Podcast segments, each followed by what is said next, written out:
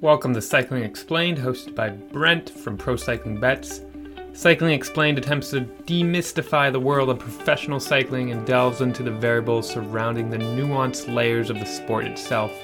In each episode, we'll explore one variable and how it affects the riders, the teams, the tactics, and the betting markets. Want to begin to watch cycling but don't know where to start? Interested in betting on races but have no idea how to find good value picks? You've come to the right place. Hey everyone, it's Cycling Explained with Brent and Nick today here. We're going to be talking about the race and the peloton in this episode. And Nick is kind enough to share his time and ask me questions and for us to both discover more about cycling as a sport. Awesome. Excited to be here and learn more about cycling from you, Brent. Sweet. Uh, do you have any questions off the bat that you've thought about with respect to the race, or do we want to just start talking about one of the one of the core topics here? Yeah, one thing I wanted to kind of ask you about that I heard a lot while watching a bit of the Giro was the different jerseys. Um, I think there's different jerseys for different different riders, or different jerseys for each each um, part of the race. So what's what's up with that, and what do they what do they mean? Yeah, jerseys are potentially one of the most interesting aspects and also very hard to understand because each race has its own jerseys. So a lot of the French races, so right now the Criterium de Dauphine is on, and it kind of borrows the jersey colors from the Tour de France. So it will have like the maillot vert or the green jersey for the rider with the most points, or of course you probably know the yellow jersey for the rider with uh, the most, um, like the the GC winner. But then again, you have the Giro, which is like has the pink jersey. And the, the, the funny thing where all these jerseys come from is it depends, right? But it, it seems to be newspaper based. So these newspapers all started these races in the 1930s hmm. or earlier. So the pink jersey was from this newspaper that used to print their like articles on pink paper. And since they were the main sponsor of the race, the Giro's jersey is pink, and that's why you see pink everywhere and like all that jazz. And the same thing with the yellow jersey. It used to be like yellow paper and you know, mm-hmm. uh, that's where the, the jerseys come from. And then each race has usually three main jerseys. It depends. Some races, hmm, I'm getting ahead of myself here, but you have the general classification jersey, which is mm-hmm. the rider who is currently winning the race. And so they'll they'll wear that whoever's currently winning, and that's why you usually have a prologue. So like that short time trial at the start of major races is to kind of like set who is going to wear that jersey. Gotcha. Uh, for the next stages. It used to be that the previous winner from the previous year would wear the jersey going into the prologue. Mm, yeah. I think you might still be able to do that, but it's not done as often. And then with respect to the jerseys, you then have the points jersey. So points is probably in every other major stage race. It's basically mm-hmm. You get points for winning a stage, you get points for winning intermediate sprints, which are scattered throughout the stage to make it more interesting for viewers. Mm-hmm. Um, and then that color is green for the Tour de France, and it's oh, I can't believe we were just watching Giro, but it's some other color for the Giro. And then you have the finally another major jersey you have at most races, but not all of them, is the King of the Mountains. Because if there's no mountains, then you're not going to have a King of the Mountains jersey. Mm-hmm. Uh, but if there's no hills or whatever, so at the uh, at the quite well known as the polka dot polka dot jersey. It's probably yeah, people's like favorite jersey to wear actually because it's kind of like a a romantic kind of appeal to the person mm-hmm. who's wearing that King of the Mountains jersey. It's uh, it's a very claim to fame. It's uh, sexier a little bit, you know, like you mm-hmm. you, you toppled the mountain. Uh, and then other races will have similar ones. So it's I think it's blue polka dots for the Giro or the Vuelta. I think it's the Vuelta has the blue polka dots and then it's a different color for the um, other one. And so you can have a rider who has all three of the jerseys, uh, and then it will be the second place rider in that category to wear the jersey because ah, one rider can't wear yeah three jerseys. kind of funny. You just you have some guy who's like you know like uh, overheating, wearing all that gear. Yeah. yeah, he, he's just like, oh, um, but no, no, it would go to the the next rider. So, for example, uh, Pogacar uh, would have the jersey for a while, the tour last year, Uh, and then since he's the youngest rider, he'd also have says usually a young rider jersey as well at the major Mhm. races, which is Mhm. white for the Tour de France. But since he was already wearing the yellow jersey, it would go to uh, Rider X, who is the next youngest and the next on GC, who Gotcha. was closest to winning. And what's interesting about the jerseys is it really defines the race in the first few days. Uh, I- thought I've been thinking a lot about this, but races are heavily bla- backloaded for two reasons. Well, it, it, it leads to two things happening. But when you heavily backload a race, a lot of the GC contenders tend to stay very close together until the hard effort at the end. And why race organizers want this is because they know, based on statistics, that like people don't watch races once a leader gap has Mm. separated by so much. So to have the GC contenders close, you're going to retain those viewers for a longer period of time, which is why they backload events. And so in the first week of these events, so the first few days of a week long stage race, you'll have these riders who are going to win the jersey for a day, right? Because they may able be able these sprinters or these people who will never be able to win the general classification over the course of the three weeks will attempt to win uh, the first stage because then they get to wear the yellow jersey because theoretically they're the leader in the general classification, even though they'll never win the like the long term three week battle, they get to keep that jersey for their collection. So they'll get a, a jersey, they'll get a hat like uh, in the Giro because it's a little colder. They'll get like leg warmers, arm warmers, Hmm. all pink. They'll get a helmet that's pink. Well, maybe that's done by the team. I'm actually not sure, but a lot of the gear is given to them by the race organizers. Gotcha. And the funny thing about the jersey um, is that, given in this era of modern racing where there's so much focus is on aerodynamics, it's actually like a negative to sometimes have the jersey if you're going into a time trial because they want you to wear the provider's suit. Like the, the the race organizer will provide you with a suit, but it's not. In this day, they like fit the rider's suit dramatically mm. to the body, so Yeah. it reduces all the the leg the drag.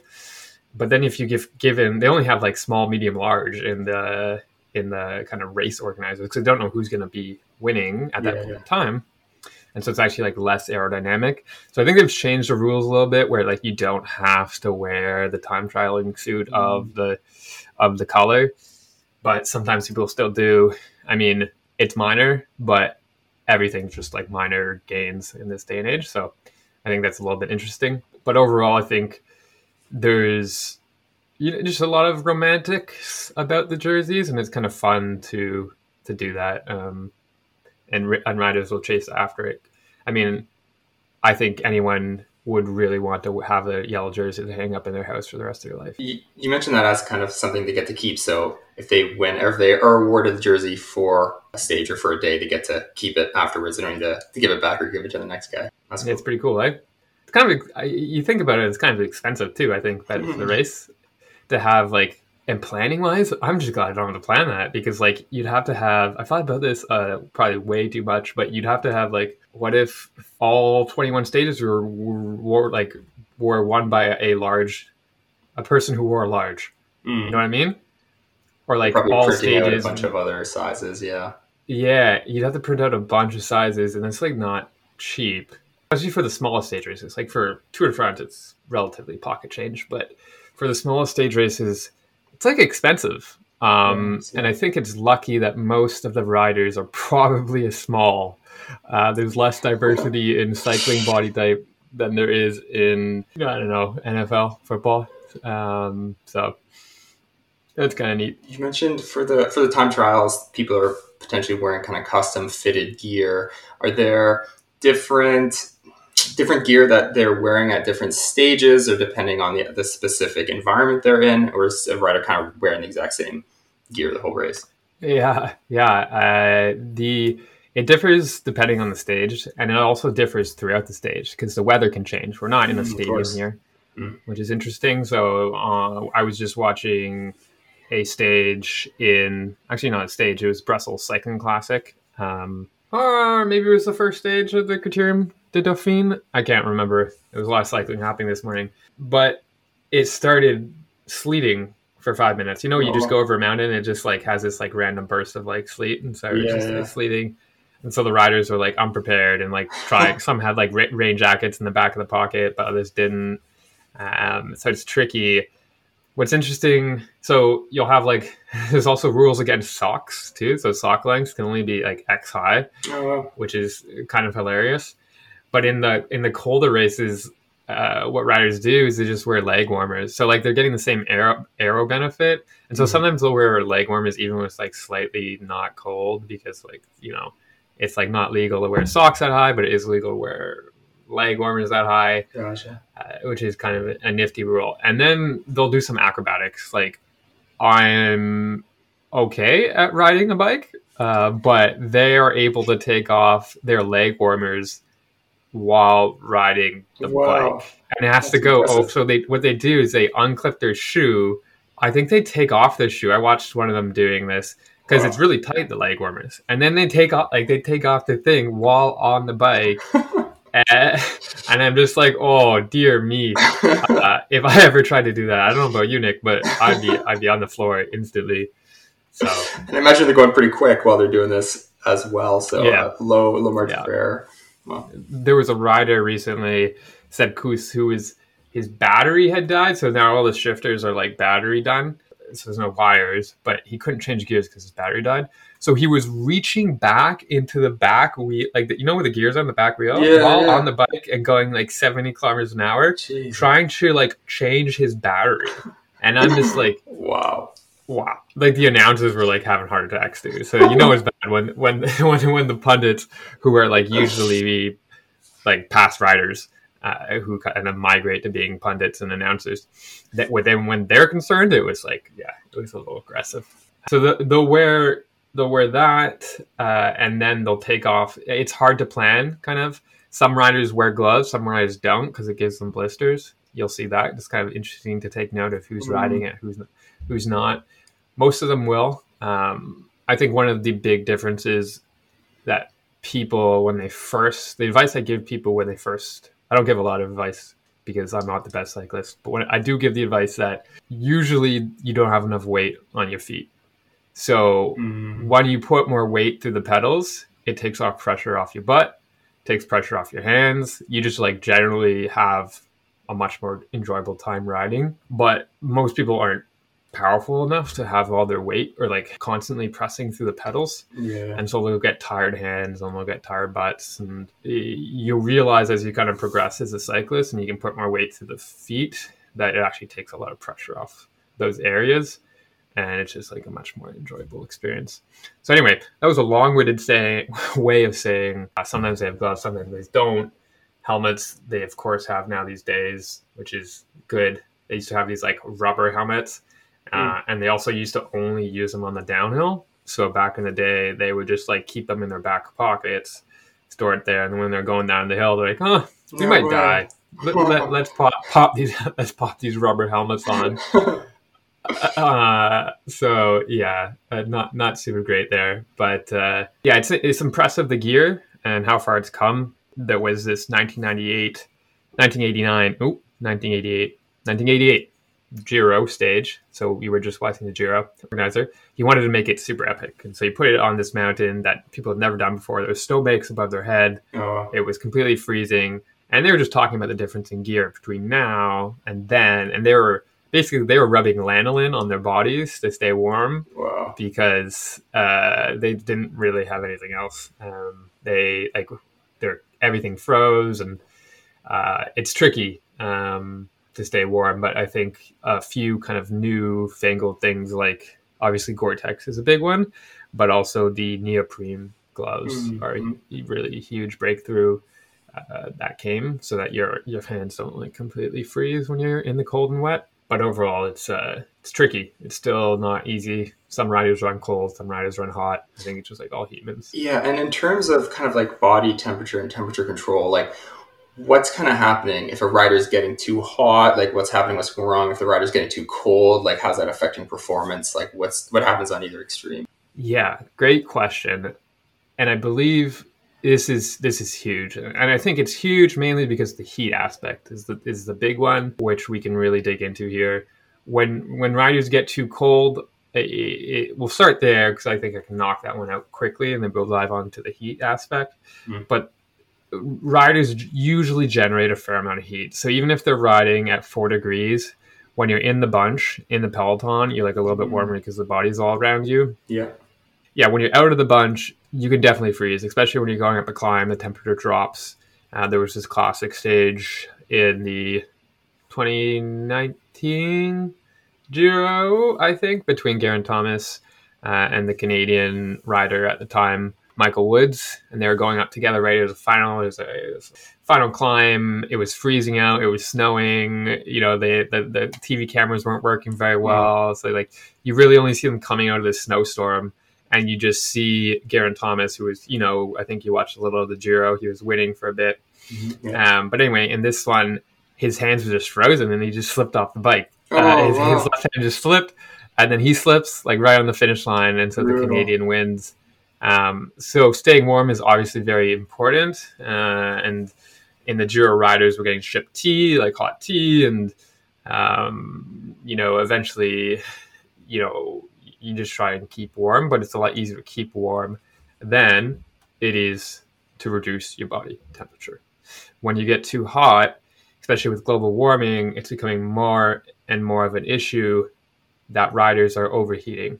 Mm, So it's now basically always riders will do their warm up because you have to do a warm up to like, you know, you, you do your yoga to kind of warm up the muscles and what have you. So you kind of have to do the warm up to be able to perform right from the gun, which is needed now in these races.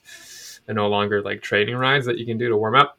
They're wearing ice packs. So they'll Oh wow. ride on the rollers on the trainer and they'll wear ice packs to keep their core body temperature low. And then throughout the race, the domestiques or the rider or the leader will go back to the car, get uh, ice socks specifically. They'll just have like socks filled with ice Hmm. that they'll put down the rider's back. And then they'll repetitively do that throughout the race time and time again.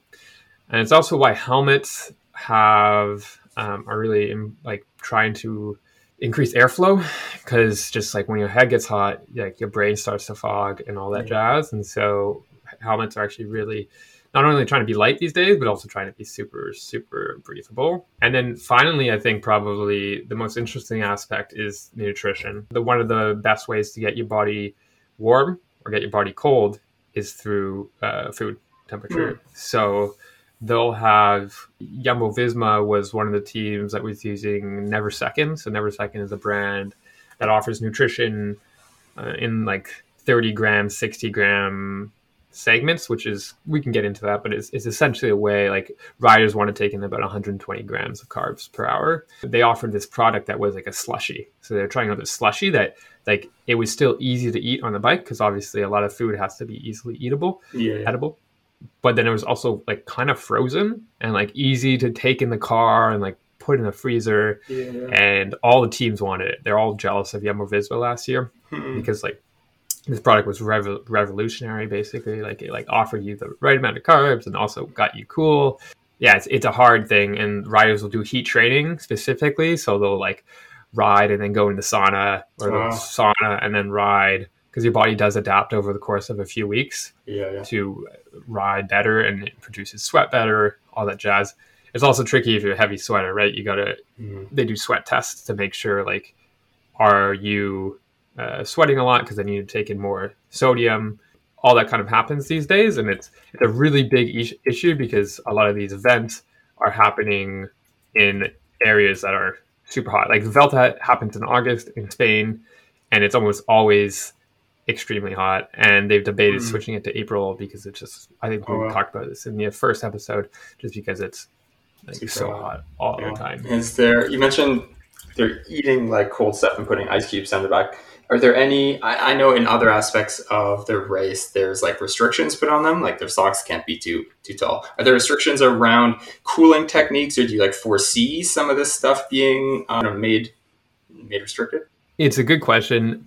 I think the UCI isn't, I would say, the classiest body. Their lack on enforcement, they just don't do a good job at enforcing the rules they put out.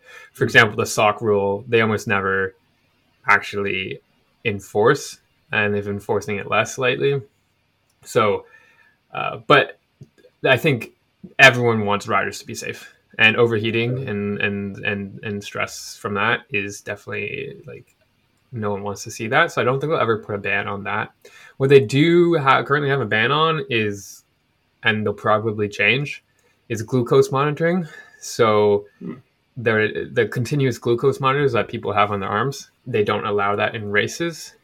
And I think most pundits and people think they will because essentially you're currently allowing riders to track their power data, right? So riders know exactly how much power data on their head unit they're outputting, and so they can match their effort based on that power because you get really fine tuned to how much power you're outputting.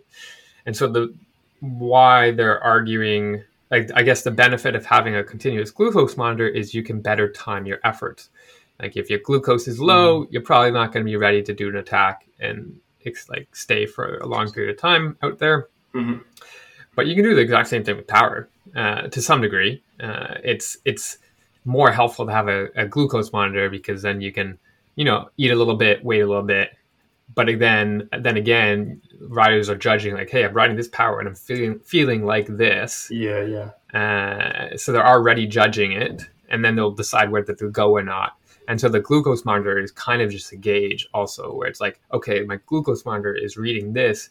Can I go or not? It's a little bit more kind of fine tuned, but I think what they're waiting for the UCI is is really for it to become understood by teams across the board, mm-hmm. used by teams across the board in training, have a like a wide enough field of use and then they'll be like, okay, it's legal, right? Mm, what they don't want to be doing is essentially allowing it before enough teams have. They don't want one team or two teams to use it and have complete domination. So they want the the usage to be spread across the board. So they're just kind of waiting for it to be more mainstream. But that's what they don't allow right now. Yeah, yeah. that makes sense. You mentioned UCI. Is this like some global governance for cycling, or what's their yeah, we're at the UCI. Yeah, U- UCI. So any, I, I sometimes make the joke that any, you know, acronym that you don't know what it stands for in cycling, it's going to be a French acronym. So it's going to stand okay. for something in French. Uh, most of the things, just because like the UCI is actually from Switzerland, and so they also speak French there, and German and Dutch. I think they're just like very uh, multilingual. But the UCI has its home base in Switzerland, and it's the governing body. It stands for the Union Cycliste Internationale. There I am butchering the French pronunciation, but it kind of it's the head governing body for all these cyclists. It will also attempt to enforce rules. So there's the race organizers and the race commissaires will enforce the rules. It's a good way of, oh, this is a good way of looking at it. It's like the states, United States. So every state will have its own court mm-hmm. level, and then they'll raise it to the Supreme Court if they're like, you know, they don't know what to do with it or they, they just want to throw it up there. It's the same thing with the UCI. The race organizers and the race commissaires are like the states who are enforcing the rules during their race. And then if there's a complaint against the race organizers or for some reason you know the, the, the head body wants to enforce it, then it goes to the UCI, and the UCI will enforce it. Uh, in terms of like infringements, it can happen from both the race organizers and also the UCI. Uh, the UCI typically ha- handles doping complaints or, okay, or yeah. WADA complaints, uh, and we'll try to enforce that because that's not that's kind of not by the race organizer per se. So because uh, it spans across all the races that the rider would have would have been doing. Uh, and the UCI also recently they in 2011 they instituted that agents for riders have to be registered, and so you'll take a test. It costs 600 francs, and you can then represent a rider. There's still a lot of gray area where like you can like be one team's press officer while you're being an agent for a rider mm-hmm. and getting them hired by another team. Like there's still like a lot of eh, not super great stuff that happens in the in the rider agent industry, but it's a lot better than it was. So, yeah, that's good. And when you say agent, we're talking about somebody kind of managing them as if they were like an actor would have like an agent helping them deal with the contracts, yeah, with their career. Yeah, exactly. And hmm. so you're legally uh, these riders are either self-employed contractors or employees of the team. Most opt to be self-employed contractors. They lose out on the benefit in like the holidays. Um, mm. So I guess maybe if you were in like a super left-leaning, if the team was registered in a super left-leaning country, you may want to be an employee more so because you get more benefits. Yeah. But then again, uh, most are self-employed contractors, and just like in the NFL, the NBA, you know, you have player agents who will negotiate. You can also uh, have agents now that will negotiate for these riders. It's also the case that you can legally have your family members be your agents without taking the test, which has led to some like really bad stuff. Specifically, um, everyone kind of jokes about Remco Evenepoel, who's one of the big six, you know, one of the big six fast riders. Um, who are really going well uh, at this point in time. He's also Belgium, so he faces the most press criticism because they love their cycling. And anyway, his dad, I think, signed Remco to a, over dinner one night to Patrick Lefevere, who's this kind of character in in the cycling scene, who owns Alpecin-Deceuninck. Maybe not owns, but yeah, I think he does own it. And then he basically got uh, Remco Evenepoel at a super low ball, like it's oh. 1.5 million, which is is high uh, a, a year, but for someone of Remco's caliber, let's take Tadej Pogacar is probably getting paid 10 million a year. So the same caliber rider, but getting 5x, like he's literally losing wow. five times the amount of money. So yeah, yeah. it it's uh, yeah. So I think the agent industry uh, and none of these numbers are public either. So that's the really poor thing about the industry oh, is like yeah, like the NHL. Yeah. Like if I go look up an NHL, I can see what they're getting paid yeah, um, it is public public knowledge. Uh, whereas with riders' contracts, none of this is public. It's all the media guessing, or the media getting information from some insider mm. source and like seeing yeah. the numbers, but it's never public. That's, that's super interesting. Um, I want to circle back to something you mentioned before. You use the term race commissaire. These like people at the specific races, making sure they run smoothly, hired by the tour, or what's yeah, what's the rule? Yeah, so the race commissaires, I actually don't know who they're hired by. To be fair, that's a really good question. I believe they're. I thought they were just done by the race organizers uh, who would hire like have race commissaires, but maybe they're actually from the UCI and they go to each race. I'm sure there's got to be accreditation there somewhere. So yeah, I'll look into that. But uh, the race commissaires, you'll have about three to four uh, per race.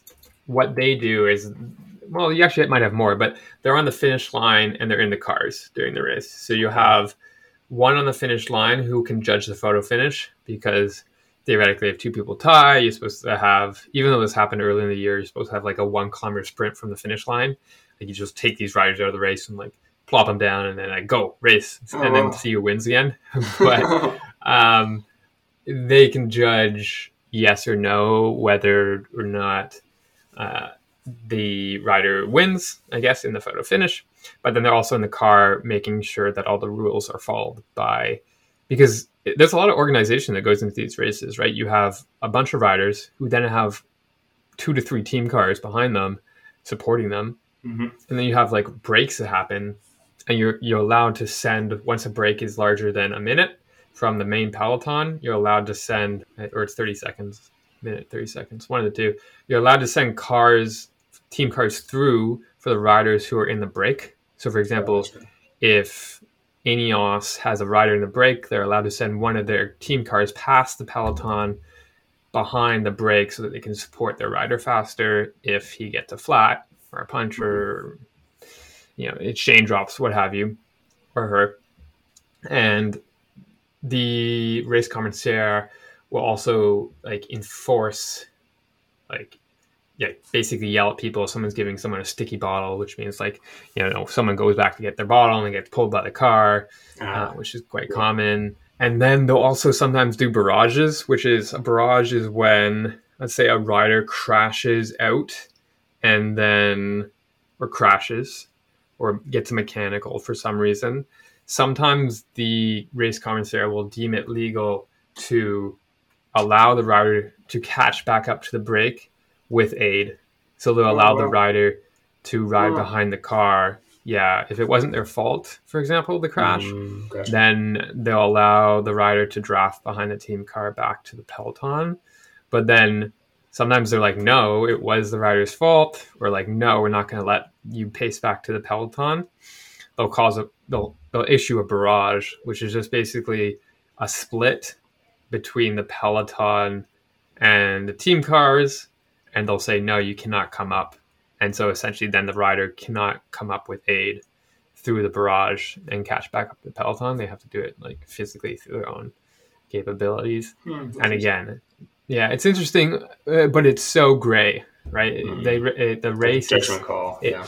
it's such a judgment call, and so it really depends on the race commissary, uh, and that's one of the nuances of cycling, and it's great is that there's so much gray area and Mhm. that anything can happen. And so uh, I don't think you'll ever have a sport that's really defined because cycling, as you know, is not played within a box. It's not played within a stadium.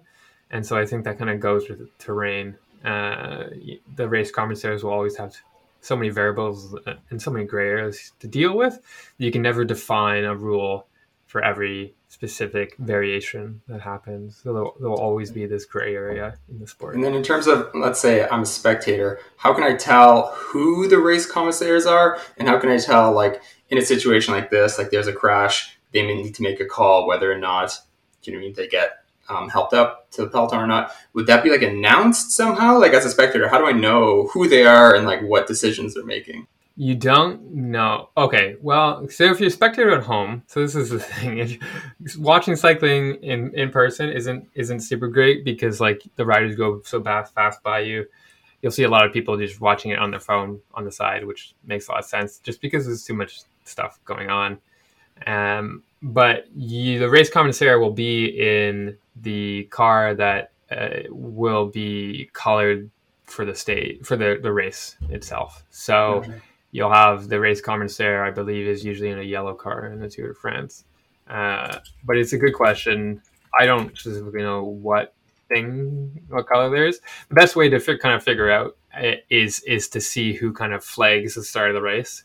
So you'll have all these riders riding, and then there will be the race commissaire in front of them, and then to start the race, they'll wave the flag, and then the riders will ride past.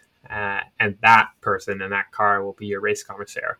But if you're not around for the start, because I don't blame you, they're like 200 kilometer races. Uh, to be fair, though, the most interesting part of races is at the start and then Okay. potentially at the end, but almost Yeah, always yeah. at the start. Um, and the, so you'll be watching this, and then it's through the announcers. So if you Ah, were see. listening to the audio, they'll let you know what's kind of going on because there's no. I mean, I would argue that cycling has a long way to go in terms of the UI they provide for the races, where they don't have a good heads up display. They can be Mhm. doing so much more. Sometimes they offer like power data of ri- riders if like riders have allowed that to some degree, which is super neat. But uh, even I don't really care about the power data. I'm not like a big power nerd, but I think seeing the hills that would be coming up uh, on the map, like knowing how close those are, knowing when some of these key markers are coming up, these key turns could be like in a heads up display or like having, you know, like little blurbs of how the race commissary is talking. Mm, yeah. F1 did this recently where they they allowed you to hear like they, uh, they didn't anymore because like of their scandal in 2021 or whatever, but they used to let the race commissary there uh, would you could hear them talking to the team directors over the radio Uh, and yeah. so I think that would be super neat. Sometimes in races in the Flemish Classics this year, you had you heard the team radios of certain cars. I thought it was super neat as well.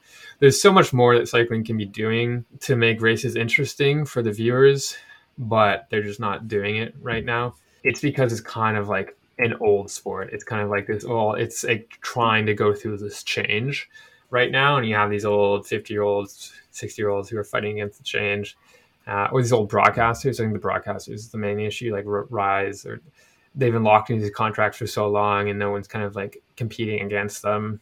Mhm. So they have no emphasis to change. Um, yeah, you won't know essentially, gotcha. uh, other than if you hear through the announcer. or Twitter. Twitter's pretty big, to be honest. Oh, wow. It's one of those. Yeah, for for it's not big in most sports, but for some reason, cycling loves its Twitter. So and so in theory, the commissaire has like a radio to all of the teams, and that's how they're kind of telling them, yeah, you can you can help them out or no, you can't. Essentially, Yeah, radio is a huge part of cycling. So radios are in all the riders' ears. You'll oh, see Oh, wow. it on their backs, these like little bulbs. Riders have now started putting on their chest instead, so that they're oh, it's more aerodynamic. That's why they put it on their chest. Apparently, they've done wind tunnel testing. wow. It's more aerodynamic to have the radio on the chest, and you'll, you'll have all the riders on the team. And then if they are speaking to the radio, you'll see them press their chest, and then they'll like be talking like this, blah blah blah. Uh, and so that's like them basically saying something to the radio. But it's essential for riders to know what's happening in the race because it's hard for us as viewers to understand what's happening in the race, let alone being in the race itself. It's even more difficult. And so without this radio communication back and forth, you really don't know what's going on. And if a rider gets really frustrated, um, it's like a huge no-no. You you never do this, but if they get super frustrated, they like take the radio out of their ear, Oh, uh, and they're just like they're like, "Fuck, I'm done with this." Kind of. And just to show you how big radio is, is that in the Olympics they don't allow radios. okay. So it's the one race of the year that they don't allow radios, and there was this big, huge upset in 2022 where the Dutch uh, team was stacked. Like you couldn't have a more stacked team. It was like America in NBA uh, Yeah. going to the Olympics, and so uh, they're going, um, and their leader crosses the line and raises her hand as if she had won the race. okay. Little did she know that a rider had gone in a breakaway, was two minutes ahead of her, and had already won the race Oh, wow, um, because she just didn't realize that there was a break ahead. It caused like a, a major uproar, and it it, it kind of goes to show that without that radio, she didn't see this rider go. Maybe the rider went around the corner. People forgot there was multiple breaks that happened. It got confusing. Mhm. You didn't know who was who where, and they just like assumed they were in first, and they weren't in first. this lady had already won, but no one knew. So you also have in European races the breakaway depends on the race. Again, it's really kind of weird. Some races allow this, some races don't. But the people on the motorbikes, because motorbikes are a huge part of the race, they'll kind of cycle up and they'll show the time gap to the peloton to the breakaway. So the breakaway will know of the time gap Hmm. because the moto will come every minute or so and say, "Hey, you're two minutes and thirty seconds ahead of the peloton." And so they'll kind of have a gauge of like, I don't know why they need to do this anymore with the radio and with people like the DSs, director sportifs in the car, like listening and watching the races on TV on their phone, but they still do it. So that you'll see the moto comes by and just like holds up a sign, and that's what they're doing. They're holding up the, the time gap. And that would be the people on the motorcycle. They're not from a specific team. They're kind of again like race organizers who'd be holding this sign up. Yeah, yeah. So they're just they're hired by the race organizers. Like I think it costs like six hundred and fifty an hour for the helicopter plus people on the helicopter, and then the motos are like also some some money as well. Motos have been kind of criticized uh, because there's some there was too many, and I think in 2019 in one of the Flanders Classics, someone got run over by a motorcycle, shit. like one of the cyclists, Oh man, and he died. Yeah, not Mm, not a great way to die. And and also, I think the biggest complaint about the motos is that they aero draft people. So if you have a motorbike in front of you by 50 meters or something, it's like still a huge, it's like 10 watt savings. I'm butchering these numbers, people, so please do not hold me accountable for these numbers. But if even if the even if the motorcycle is like 100 meters in front, it's still like a huge benefit. And then if it Huh. becomes like five meters, which it often is, it's dramatic how much of a benefit it is.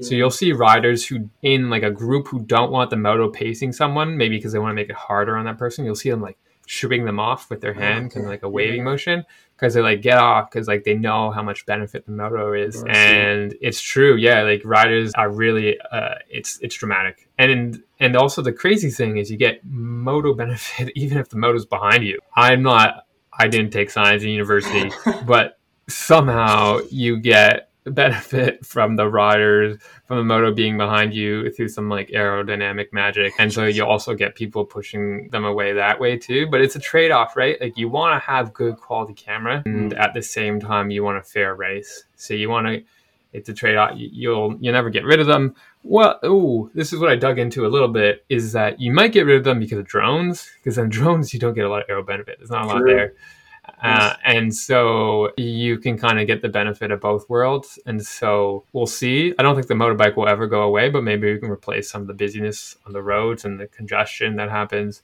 with the motorbikes with some drones here and there.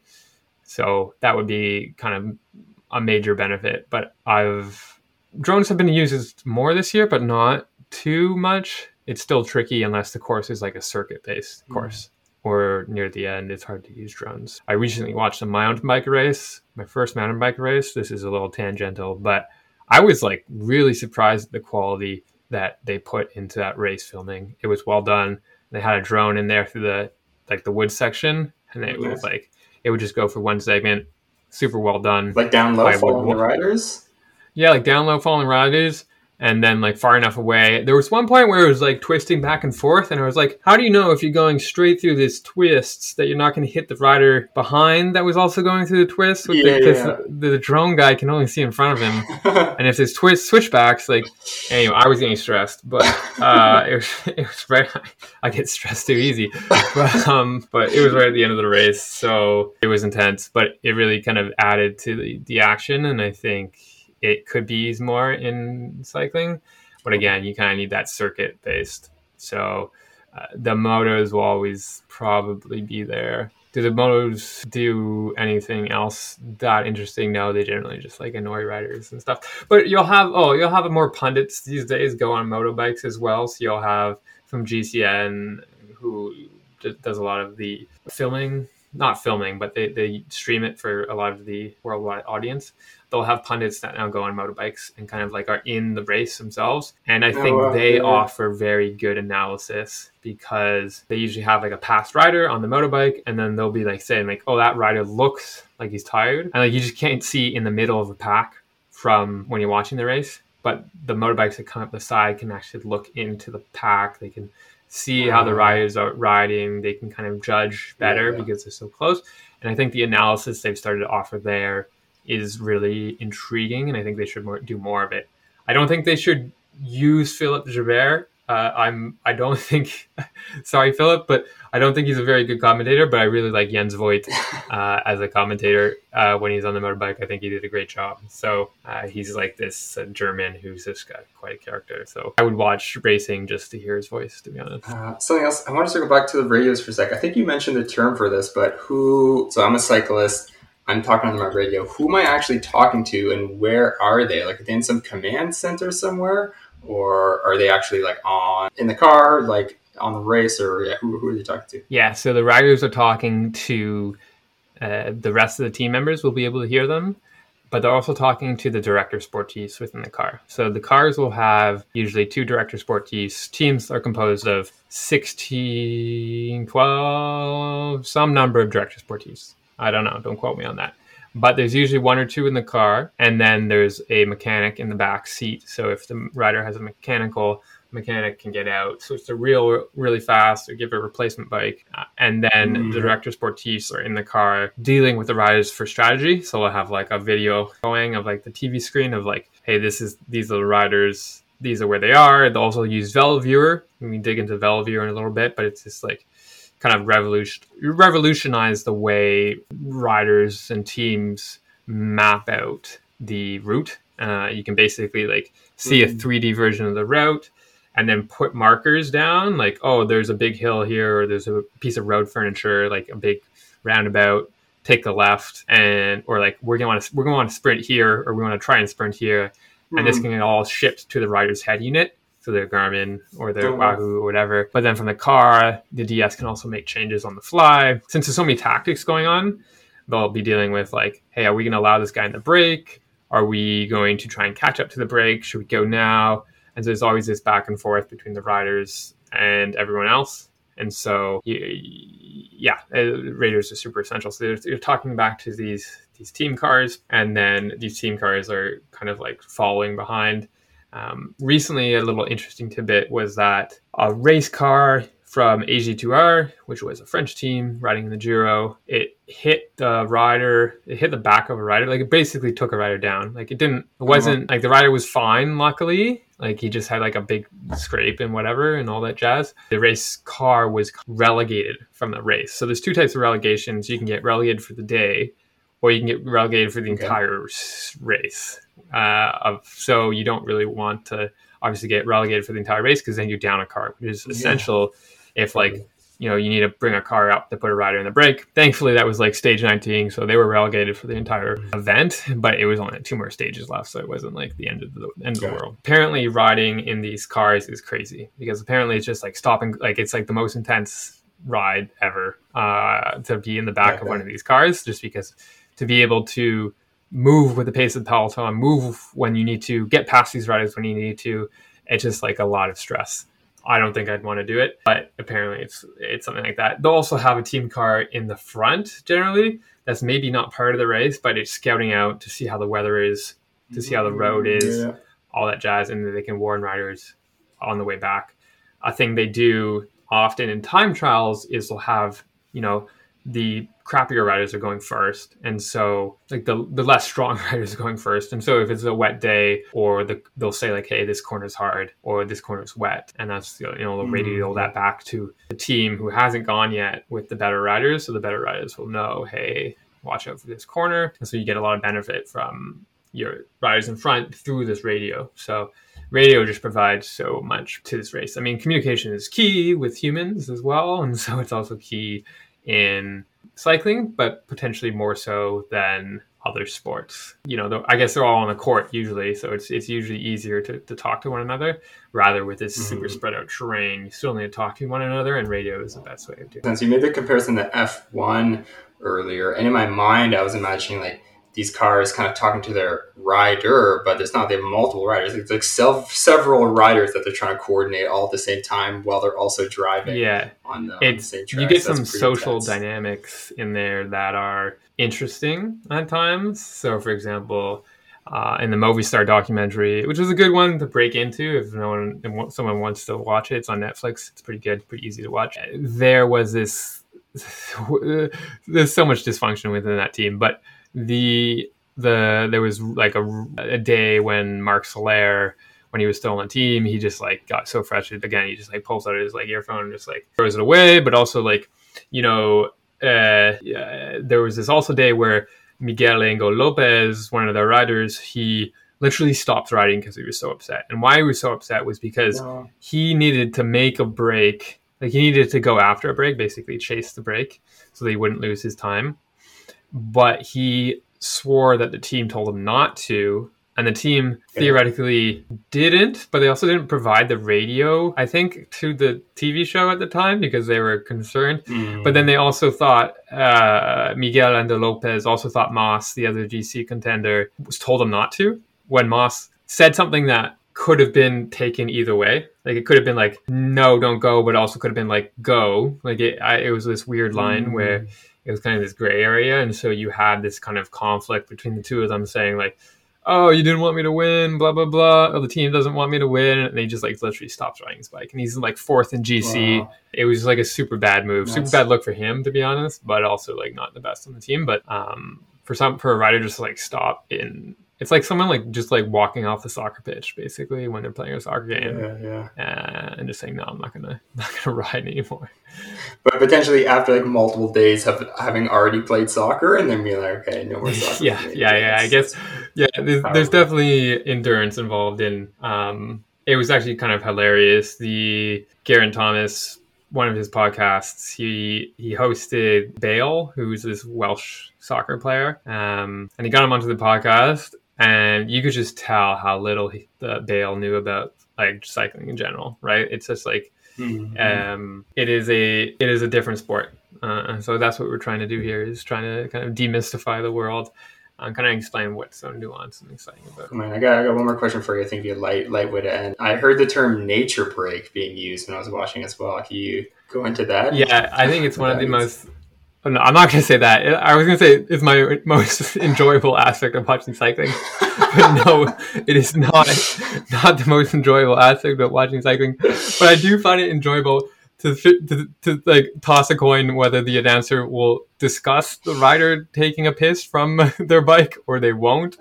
Uh, today they didn't. Like you could clearly see some riders are good enough to to take nature breaks while they're on the bike. Like they get really good at it. I don't know. Yeah. I'm not going to be good enough to do that one day. And especially for the poor women that will never be able to do that. But, uh, you know, there could be some tool. But um, they basically either get off the bike uh, and then they'll try and all do it at the same time. The peloton kind of look like, oh, you're taking an H break. Oh, wow. Yeah, they'll go up to each other and be like, hey, I need to take piss, or like, you know, like, oh, I need to go to the washroom, or or all that jazz. And they'll all try and take an H break at the same time. yeah, one of the races. That's hilarious. I didn't yeah, it's hilarious. At one of the races early in the spring I was watching, it was just like one day race. I don't I don't remember the name, but the whole peloton's like, okay, we're gonna take a nature break. So they all get off to the nature break, and these three riders just go. They're just like, oh fuck it, I, I don't need a nature break. And so in the past, that'd be like super frowned upon to do that, but now there's like no respect, as they say, air quotes, in the peloton, and people will just hmm. go. There was also this big issue in uh, about a month ago with the women's tour, where it was, uh, I believe it was La Vuelta, but I could be wrong about that uh, where Movistar attacked during a nature break with these six riders. It was like, oh, you shouldn't have attacked because you're taking nature break. But Movistar explained super well, like we had already planned to attack there yesterday. Like it was just like the right time to attack. And honestly, you shouldn't be taking a nature break with the entire team. Um, like that's just like kind of like is a bad idea because then you have all the riders out of the Yeah. race. Overall, though, it's still a very contested issue. And one of the funniest things, though, is Geraint Thomas seems to always get fined for you're not allowed to, to take a washroom break in front of other people.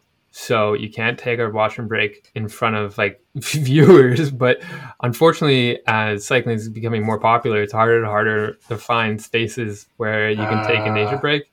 And so Yeah, yeah. he's fined like 500 francs, I think, per per time um, for, for for using the washroom too close to riders. I mean, to be fair, you could get off your bike and you'd be much less likely to have because you're like instead of like a minute of potentially going to the washroom in front of- someone, you you know you know you're at a spot where no one's gonna be. Yeah. So it's a little bit on uh, his fault that he's kind of you know taking nature break at the wrong time, but overall it's still um, it's interesting in that sense. So yeah, if you see a rider taking going to the washroom and no one's talking about it, they're probably going to the washroom. If you're wondering, um, just because yeah, they usually try not to discuss it, but if it's super boring, they'll discuss it. No, I appreciate all the questions, Nick. I think we got a lot out of this episode, and I hope other people did as well. Uh, I really like the kind of like and forth we have here, and just kind of digging through some of the nuances and what people find interesting and what people don't. And if people have Okay. comments and, and questions, please send them in. Or if there's things you like, things you don't like, or rooms for improvement that we can do, we'd also love to hear them. We're just trying to do this through like a, a learning process and getting better at it. Um, and and thanks so much to Nick for coming on and, and taking the time to to ask questions about a sport that I think we all should find exciting and we should all learn about. So appreciate it. Awesome. Thank you, Brent. Learned a lot as always. Thanks for listening. This has been Brent from Pro Cycling Bets, and we look forward to you listening to the next one.